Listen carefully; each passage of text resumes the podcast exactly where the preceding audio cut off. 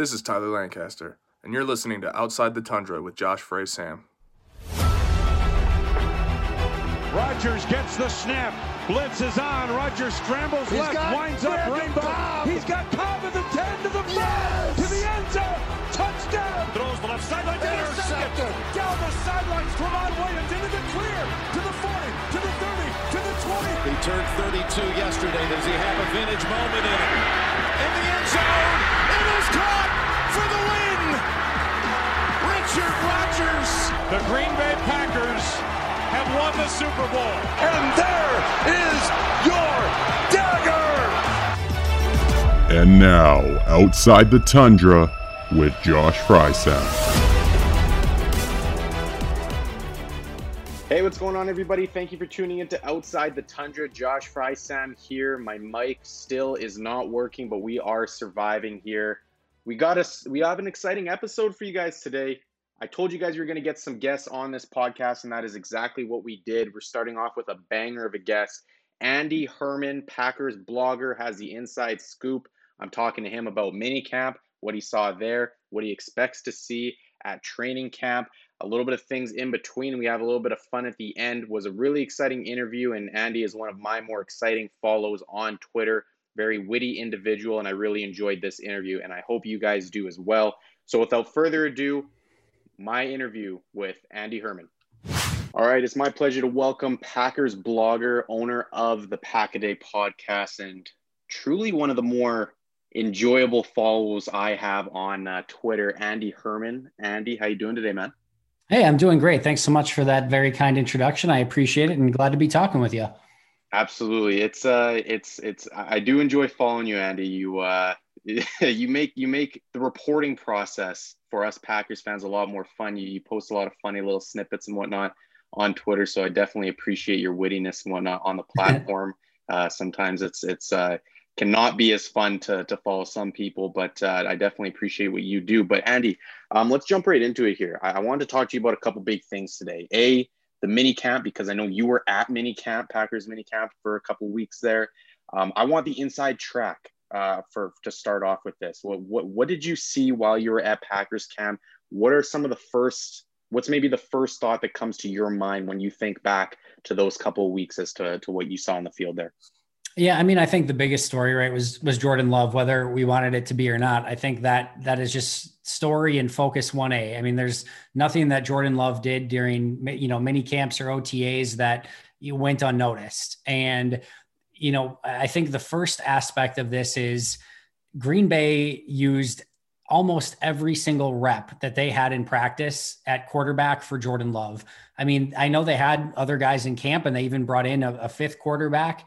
It didn't matter. This was the Jordan Love show for the entirety of, of um, minicamp and O T As. So um, I think when you go back to last season and the fact that he didn't have, you know, O T As, didn't have rookie minicamp, didn't have minicamp, didn't have preseason, comes into training camp and is behind, you know, uh, Aaron Rodgers, is behind Tim Boyle, goes into the season and is behind Aaron Rodgers, behind Tim Boyle, just didn't get those snaps. So the fact that he's able to get all of those snaps and really kind of catch up from not being able to have those a season ago.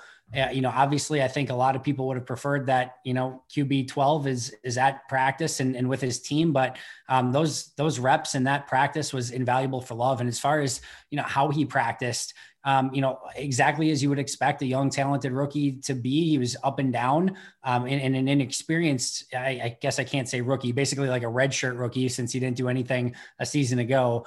Um, but, uh, ups and downs, struggled at times, didn't look confident or comfortable in the pocket at times with, uh, moments of, of, uh, greatness, which unfortunately happened on the day that I was not at practice. So, um, I think we can only say with all fairness that it would be my fault that, uh, when I was there, he didn't perform quite as well, but, um, no, in all seriousness, it was great to hear that on that day that I wasn't there, that he was apparently tearing it up and had his best day as a Green Bay Packer. No doubt, and and I and we'll definitely return back to Jordan Love in just shortly later on uh, in in the interview process here. But I'm kind of curious as well. Obviously, Jordan Love, like you said, was a focus for a lot of media questions and just overall, just the entire camp. You said it was the Jordan Love show, but I, I think I have a okay understanding, uh, maybe from an outsider's perspective, as to he's he's a developmental process. He's still in the developmental process right now. But I'm also curious as about the people that could be protecting him. What did you see out of uh, rookie Josh Myers at minicamp? Yeah, I mean, so it's so hard when you've, you know, they've got about maybe fifteen, you know, minutes ish of team activities during these practices. So I think I was at, you know, four practices, um, maybe it was more than it was four or five. Um, so basically I get about an hour of, of time watching team activities. And during that hour, there's eighty different guys practicing, you know, and the majority of that hour is dedicated to who's playing where and what is Jordan Love doing, because that's what everyone's going to want to know. So, you know, it, it leaves very little time for you to be able to watch the minutia of offensive and defensive line play. And just based on where you're at on the field, um, from a, a media standpoint, it, it doesn't allow a great vantage point to seeing some of the minutia of offensive and defensive line play. So when you are like, look, wondering why like reporters focus on certain things, Um, it's because there's certain things that they can see well and they can focus on during that time. And there's other things that they can't really see that well.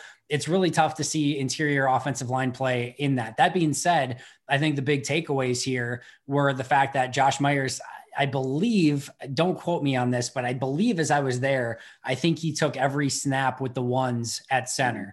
Um, so, I mean, that obviously bodes very well to what they think of him, to being able to come in and compete at that center position, um, you know, right, right away and, and going into training camp and preseason. It certainly by no means guarantees him the starting spot, but it, it's a really good sign that he's somebody that they think can handle that from day one uh, of rookie mini camps, O T As, mini camps, et cetera. So I think that's the big thing. And the other thing, you know, sticking with the rookies here is, is Royce Newman got a ton of opportunities as well, practiced with the ones at right guard, right tackle, and at left guard at different times um, throughout the mini camps and O T As. So he's another player that you can tell that they're putting a lot on those guys' plates to see what they can handle, what they can hang with. And then, I mean, I think we'll know more with how those rotations may look once they get a little bit further along into training camp. Yeah. And, and Royce Newman was another guy I had marked down here that I wanted to ask you about too. So I'm glad you, you, you jumped ahead on that as well. I'm, I'm really interested to see how Josh Myers and Royce Newman progress and, and, you know, when they might start. I think that a lot of people are expecting Josh Myers to maybe get a, get a start before Royce Newman, but we'll see how it, how it all works out. Um, just from, I, I don't really talk too much about on Outside the Tundra here. I don't, I haven't really addressed the Aaron Rodgers situation too, too much. I gave my little, my piece on the matter, and I, I don't really actually want to talk about his personal situation because honestly, it's all speculation at this point. We think we know, but we don't really know what's going on behind the scenes. So, um, but with that all being said, just from you being there at a couple of different mini camps now in, in your uh, professional career, what do you think it is exactly? Do you think that Aaron Rodgers, him not being there, is there anything that's actually missing there besides, like, is it just the veteran presence that is kind of missing there, or, or what do you think that Aaron Rodgers himself brings to minicamp um, besides just that, that overwhelming, that, that massive presence, that GOAT presence? Yeah, that's an interesting question. I, frankly, on the field, him not being at O T As and minicamps, I don't think means a whole heck of a lot. Now, can it help in certain areas? Yeah. So one of those areas certainly would have been getting on the pa- same page with a Devin Funchess, right? Um, getting on the same page as an Amari Rogers, um, getting on the same page, taking snaps from, um, from Josh Myers. Like those are things that absolutely you can start gaining muscle memory with and start gaining um, a little bit of continuity with is, is those sort of things. So I do think that those things can start mattering. Is it something that you can pick up in training camp? Yes. But ultimately we're at a point in time now in the N F L where there's just so limited practice time, you know, in the off season, in training camp, in, and even during the season that uh, really any time that you can get reps with those type of players to start developing that rapport, the better. Now, overall, I, I guarantee you Matt LaFleur for the most part was able to accomplish what he wanted to accomplish. They got their young quarterback a ton of reps. They were able to do the installs that they were supposed to do. Aaron Rodgers isn't going to miss any of that stuff. He can come in and start a game tomorrow, as we all know, and not have any issues whatsoever. Um, and then, you know, I think, you know, if he shows up during training camp or at some point in there, he's going to be able to catch up on all that stuff so quickly. So I don't think it means a ton, but, you know, for those rookies, for those new guys, for, you know, players that are, you know, looking for him to be at camp and be that leader, I think he can have a little bit of an effect. And I think just ultimately, what you want as a coach is you want these players to start coming together and, and, you know, becoming a team and having that camaraderie. I think when guys are missing, it just, it, it's, it, you know, hurts that overall team mentality, and it's, it hurts that process of building that camaraderie. Now, again, I want to say very clearly that can all pick up very easily in training camp, but if there's anything that you miss from that, I think it's those sort of things. Mm. Let's move on to training camp as you say that. And, and I wanted to talk about some of the training camp battles that we, that we can probably expect to see here. There's a lot of interesting things happening on this roster. There's a, a nice mix of, of veteran leadership, but also we've got some of these young guys. We've had a really, really exciting draft class this season, um, that, and some guys that could really make some impacts in their first season. With that being said, Let, let's actually just start at the quarterback position here, um, as one of the training camp battles. Do you think that, let's just say hypothetically, Aaron Rodgers, I, I don't even really want to talk about it being hypothetical, hypothetical, but let's just talk about Aaron Rodgers. Let's say he's not there. Um, do you see Jordan Love as him, because he got so many of the training camp snaps, do you think that he is Q B one next in line, or do you think that Blake Bortles could take over that starting spot? Um, being that he's a veteran. Yeah. Ba- I mean, based off of what we saw at minicamp, I think it's, I think the, the leader in the clubhouse certainly is Jordan Love. What I would say is this, the first thing you have to recognize is the optics of everything, right? So if Aaron Rodgers isn't there and Jordan Love is the, is your quarterback, and everyone sort of from an outside standpoint feels like the reason that Aaron Rodgers might be gone is because you selected Jordan Love a season ago. If he's not ready to play and he's not ready to go, the optics on that don't look the greatest. And you have to go from Aaron Rodgers to Blake Bortles. Again, the optics on that don't look the greatest. So there's, there's a chance that just the, the overarching pressure of, of, of, of you know, the P R and everything like that, mm-hmm. you know, makes that decision for you, and that you have to start getting Jordan Love out in the field and seeing what he's capable of, because let's be real, in that situation, you know, Brian Gutekunst's job is, is probably pair, you know, fairly paired to, um, to Jordan Love at that, yeah, at that standpoint. So I think that's number one. I think number two, and what's most important here, and what I think ultimately happens, hopefully, is that if Aaron Rodgers is in fact gone, literally the most important aspect of the Green Bay Packers over the next two to three seasons is making sure that Jordan Love develops into a, a top flight N F L quarterback. Now, I'm not saying he's got to be a top five, but, you know, ideally top ten, top twelve level quarterback at some point in time. That, that becomes one A. If, if Rodgers is gone and that entire process went, you know, the, the way you didn't want it to go, and he retires, or you have to, you're forced to trade him or whatever, the most important thing for this franchise is that you make sure Jordan Love is good. And if Jordan Love needs more time and you think it's going to wreck his confidence if he's in there week one and he's not ready to go, then you start Blake Bortles and you make sure that you wait until Jordan Love's ready and his confidence is ready. If you think that he needs every rep that he can get, and the only way that he's going to get better is by taking those reps out on the field, and that his confidence won't be shaken, he just needs to get those live reps, which I tend to believe is the more likely of the scenarios, then you make sure you get him out there and you have those reps, whether it means you're going to go oh and seventeen or seventeen and oh or anything in between. So uh, the moment Rodgers is gone, the focus doesn't become on winning a Super Bowl anymore. And I know fans maybe don't want to hear that, but if you're, if we're being realistic, the odds of winning a Super Bowl in, in twenty twenty-one mostly go out the window. I'll never say never, because everything and anything seems to happen in sports these days. But if for the most part, you're not looking at Super Bowl anymore, at that point, you have to look at making sure Jordan Love is good. And that becomes your focus immediately.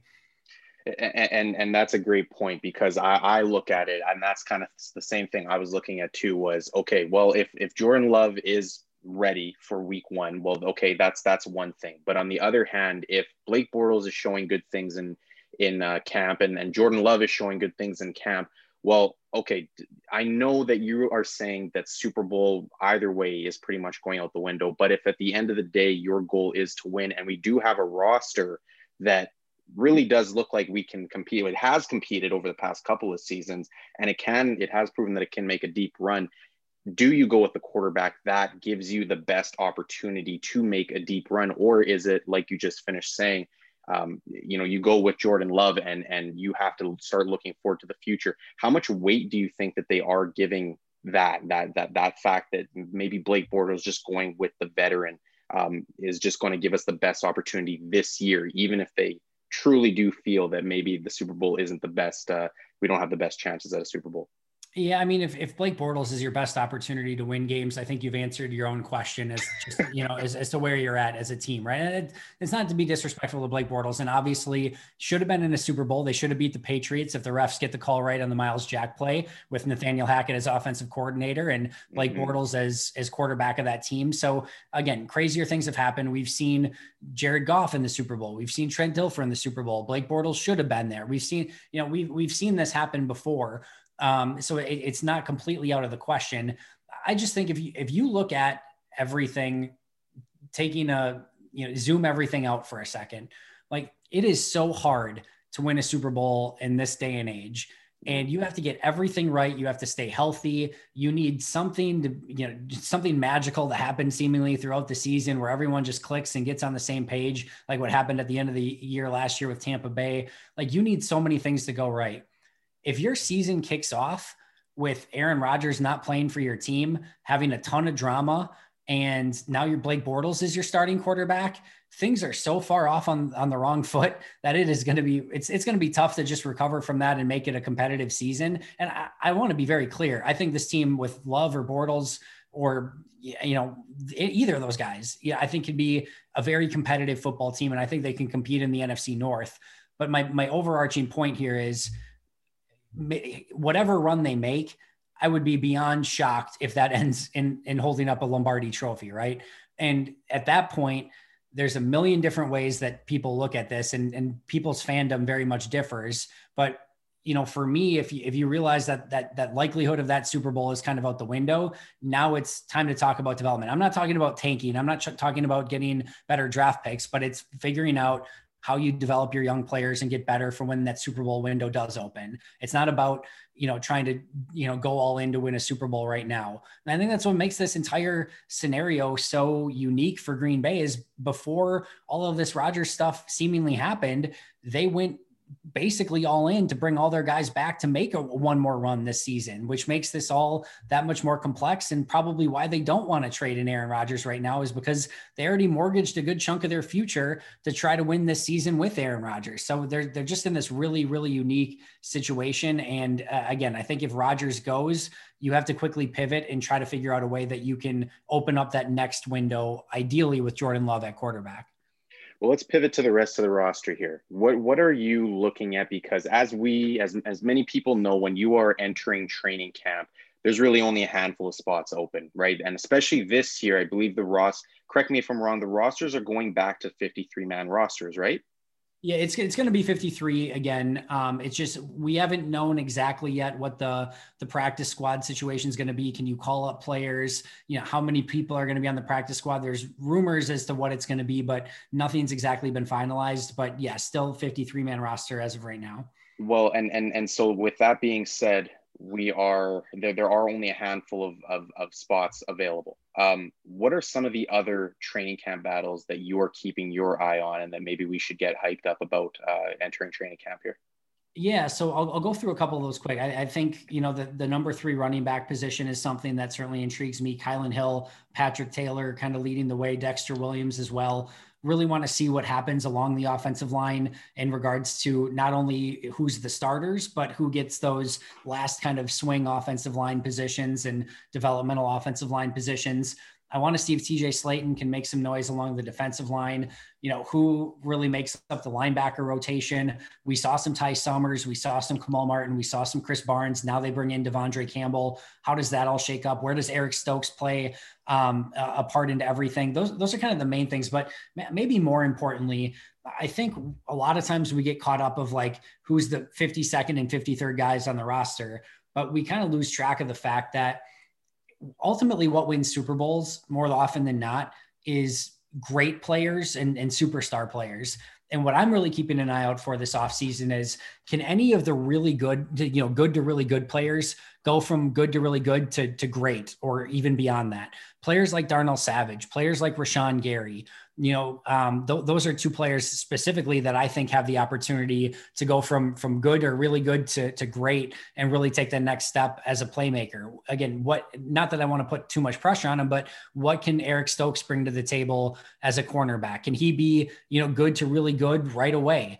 You know, on the offensive, on the offensive side of the ball, I think Robert Tonyan can make still another jump. Can he go from good to really good to great? Like, I want to see, and I, M V S is another player. I think he has in his arsenal the ability to be great. Can, can the next batch of players step up this season while you still have the Aaron Joneses, the Devontae Adams, hopefully the Aaron Rodgers, the David Bakhtiaris, um, you know, the, the Zadarius Smiths and Kenny Clarks and Jaire Alexanders? You have all of these core players that are really good right now. Can another group of players take a leap into that space and really make you an elite football team by having, you know, ten of these guys? So it's, it's those players that I'm watching to see, because after, after you get out of your great players, like the difference between like the good to average players, it, there's just not that much difference. Everyone has these players on every single team, and they're generally not your difference makers. What you want to do is you want to build your roster with the high end players, get these guys to be great. Um, and those are the guys that are going to carry you. And then hopefully that you don't have any weak links on your team. So um, those, those will be the things that I'm kind of looking for at camp. I love that. Do you, just speaking of your, of our linebacker position here, um, do, if you had to make a prediction right now, who do you see starting for us week one at, at the linebacker spot, with kind of that being kind of a question mark for us in our defense? Yeah, I think Krys Barnes is the guy. If I had to guess today, I think he's your number one that kind of plays consistently down in and, and down out. And then it wouldn't surprise me if they had roles for just about everyone else in a, in a variety of ways. I think I think Ty Summers probably ends up being more of a special teams guy, uh, but I think Kamal Martin you could see on some early downs. I think Devondre Campbell you could see on some early downs. Um, I think. Um, You know, I think it's going to be Barnes and maybe even Adrian Amos in the box on passing downs. Maybe Vernon Scott gets involved in that discussion. Uh, I think you're going to see different players be used in different roles, but I still, at this point in time, kind of expect Krys Barnes to be the guy in the middle of the defense. And I look at a guy like even Oren Burks, and that's a guy who I've actually just been, I've been really high on. I, I don't want to give up on him, but it just, it just hasn't quite clicked yet. And I, I just, I'm rooting for him. I really am. I'm pulling for him, but I, I just not quite sure about Oren Burks yet. I, I even liked what I saw out of Ty Summers when he originally joined the Packers. And, and uh, like you said, I, I agree with you. I think that he might just be reserved for the special teams. Um, looking at kind of maybe a position, am I overlooking this, Andy, or overthinking it, I should say, the punter battle, J K Scott and Brian Winslow being there? No, I, I don't think so. I think that's a legitimate battle, and I think Winslow will have an opportunity to make the team. Listen, I mean, I, I think you have to give every ounce of competition possible to J K Scott. So often it's inconsistency that can kill a team. And as a coach, it, Kevin King's just a glowing example of this, right? You, you, the, the hard thing of Kevin King is you don't know if you're going to get an A or an F or anything in between in any given game. Like if he gives you a C uh, against Tampa Bay, you might be headed to the Super Bowl. And he just happened, you know, I think injuries maybe played a part, but he gave you an F in that game and you head out, um, you know, out, out around early and you don't get to the Super Bowl.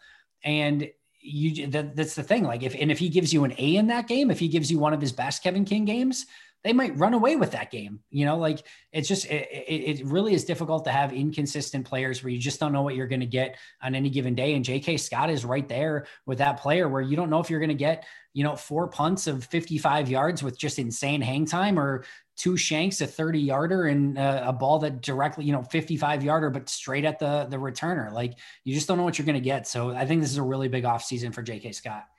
No doubt about it. Yeah, I'm I'm really curious myself, just to, you, you already alluded to it a bit, with the offensive line. There's just, uh, the one thing I love about our offensive line personally is just the fact that we have so much versatility. And even, even we we showed it with, with draft picks like Josh Myers, even Royce Newman this year. Those are guys that um, are a little bit interchangeable along the line of scrimmage there. We have Lucas Patrick and Elton Jenkins, who are another, and Billy Turner, who are other examples of the versatility along the offensive line. So just seeing where those guys eventually slot into, where, you know, Matt LaFleur and, and the rest of that coaching staff see them as best fits, um, and to f- put down their best five linemen. Hopefully David Bakhtiari is a part of those best five on week one, but putting down their best five linemen for week one, that's going to be a super interesting battle. And then another one that I'm just kind of really looking at is is that cornerback position, with Jair Alexander's obviously cemented, but I know that there's a little bit of rumblings with with whether or not Eric Stokes could maybe possibly take over Kevin King in some way, shape, or form. I'm not overly um, buying that too much personally, but I guess only time will tell. And then you even have a guy like Chandon Sullivan who's sitting there as well. Um, Shamar Jean-Charles, like, is there what what are you seeing? What did you see when you were looking at his tape? I know that you have a background in scouting. Um, what were some of the things on tape that that uh, stuck out to you for on Shamar Jean-Charles? Shamar Jean-Charles is a really interesting player. So like, I when I watch T J Slayton, I, I can pick up on like four or five things that I'm just like, okay, I'm super excited about this prospect. And I think he, if he puts it together, can be a really intriguing player for this team. I watch Shamar Jean-Charles and I struggle to pick up on one thing that I can grasp onto and say, this is what he does well, or this is what he's going to be great at. Like my example, like you look at his overall agility, you look at his overall speed, you look at his size, you look at like any trait out there, not, nothing's that spectacular. You look at what he does on tape and you watch it consistently. There's nothing that you can pick up on and say, all right, that's what's going to help him win at the N F L level. Then you go and like kind of put the entire puzzle together and you watch up, watch him break up a ton of passes, barely allow completions. He comes into rookie minicamp and O T As and, and continues to batter, bat away passes with some level of consistency, not get beat one-on-one with Amari Rogers and uh, on a slant route, beats him to the spot, breaks up that pass. He just has it. There's nothing that you can pick up on as a trait that you can say like, all right, that's why Shamar Jean-Charles is going to be great. But you hear people talk about, you know, a player just has an intangible or an it quality and you can't put your finger on it. I don't know what it is about Shamar Jean-Charles, but there's something there that he just gets it and he just figures out ways to make a play on the ball, be at the right place at the right time. And that, that is not a tangible thing that you can write down in a scouting report, but you can feel it. And there are some players that when you watch on tape, the tape lies. And when you see him in person, you just kind of go, oh, okay, I, I get it a little bit more now. And for me, it was that way with Shamar Jean-Charles a little bit, where when I watched him on tape, I'm just like, all right, this guy's, he's not going to make it. There's nothing there. You kind of see him in person and you see how he operates and you're like, all right, I kind of get it. I kind of like it. I'm excited to see what he can develop into. I, I still think in the N F L more often than not, you have to have something, a, a trait, uh, um, closing speed, click and close, agility, quick hips, something that kind of gets you over the top, but um, screw it. I, I'm, I'm intrigued to see what he can bring to the table just based on what I saw in, in O T As and minicamp. And just again, when you put the overall picture together. Well, Andy, here's the last question I'll ask you here for this, uh, for this uh, interview here, on, on the training camp aspect of things. Um, let's talk about, you talked about how we, you know, you, we need to build from, from the, our superstar players and, and down, go from there, but let's go to those maybe fifty-one, fifty-two, fifty-three men on our roster here. Do you have a sleeper or someone who maybe Packers fans don't know too much about that you'll be kind of keeping an eye on to, or maybe even hoping that they might be able to sneak onto the roster, someone who's uh, intrigued you? Yeah, I mean, it's going to be the same, one of the same guys I've had the last two seasons, and that's uh, K B Ento. And uh, a couple of reasons, you know, one, he, we forget, I think quickly, that he made the fifty-three a season ago, even battling injuries throughout camp. They thought that highly of him that they put him on the fifty-three and then, you know, released somebody else just to be able to put him on I R to bring, you know, bring him back at some point if he was, if he was able to. Unfortunately, he was never, never able to, uh, but they thought that highly of him to keep him on the roster and not put him on waivers or put him on I R so he'd be out for the season. So they really liked him a season ago is, I guess, what I'm trying to say there. This is somebody that caught my eye two years ago in training camp, where he's a wide receiver in college, didn't play corner in the past, comes into his first training camp, consistently made plays on the ball, showed those wide receiver ball skills, and looked far ahead of anyone that, you know, of anything that should possibly be on the field as a player who was just playing wide receiver at college, in college. He made the transition very smoothly. And then um, again, basically has some injuries at the end of his first camp. Um, I, I forget if he was on I R, if he made the practice squad that first year, comes back, makes the team the second year, ends up on I R the entirety of the year, but comes back in O T As and mini camps. And man, if you, if you just want to look at the eye test, man, K B Ento passes it really, really quickly. He's got the ball skills. He's the number one gunner that they had on punt, uh, the punt units. And that's a huge thing. Usually those guys are pretty much, if you're the, the punt gunner going into the, the last few weeks of preseason, last couple of weeks of preseason, you're the number one guy.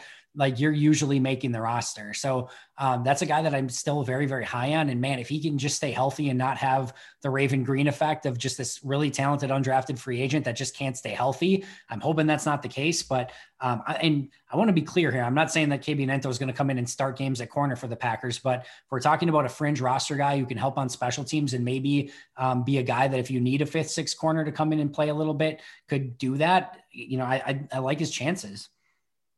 I love that, Andy. I love that. Well, thank you. I appreciate your uh, your insights on minicamp and training camp. We got about a five week or so lull here before we uh, we light the fireworks off here at Lambeau Field and whatnot. But um, uh, appreciate your time. And hey, if you are game, I, I put together. I didn't tell you about this before uh, we started the recording, but I put together a couple players based on twenty twenty stats.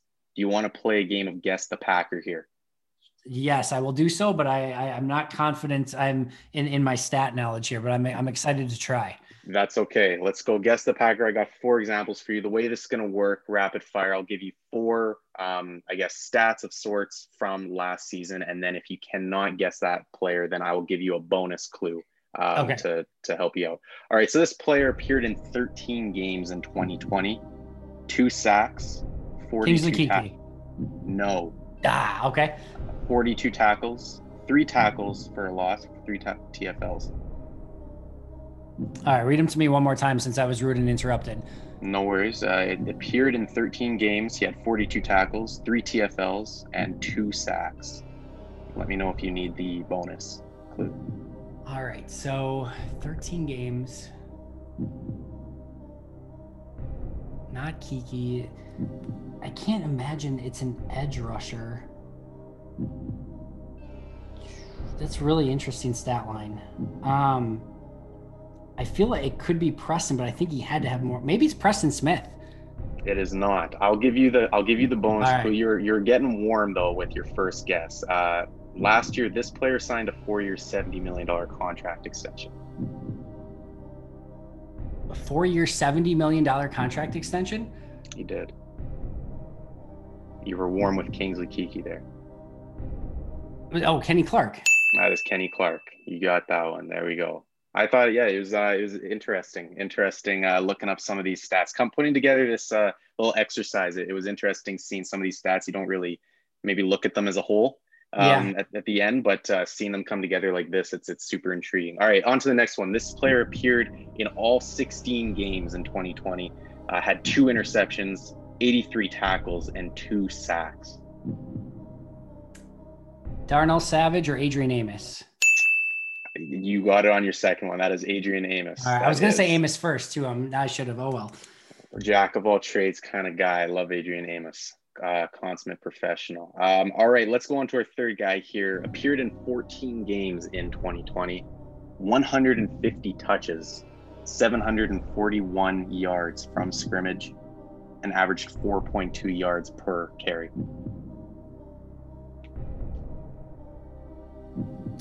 Um, Jamal Williams. Great call. And you want to know what? Now that I was reading that to you, is that I, I was I was realizing that this is Guess the Packer, and he is no longer technically a Packer. But we were basing this on twenty twenty Packers. So. All good. All good. That was a great guess, though. All right, last one here for you, Andy. Before I let you go, appear this player appeared in four games for the Packers in twenty twenty. He had five total touches on the season. But he had a one hundred percent catch rate with those five targets. But he also had one fumble on the year. Josiah DeGuara. No. Hmm. Um, I, will, I will give you the bonus clue here.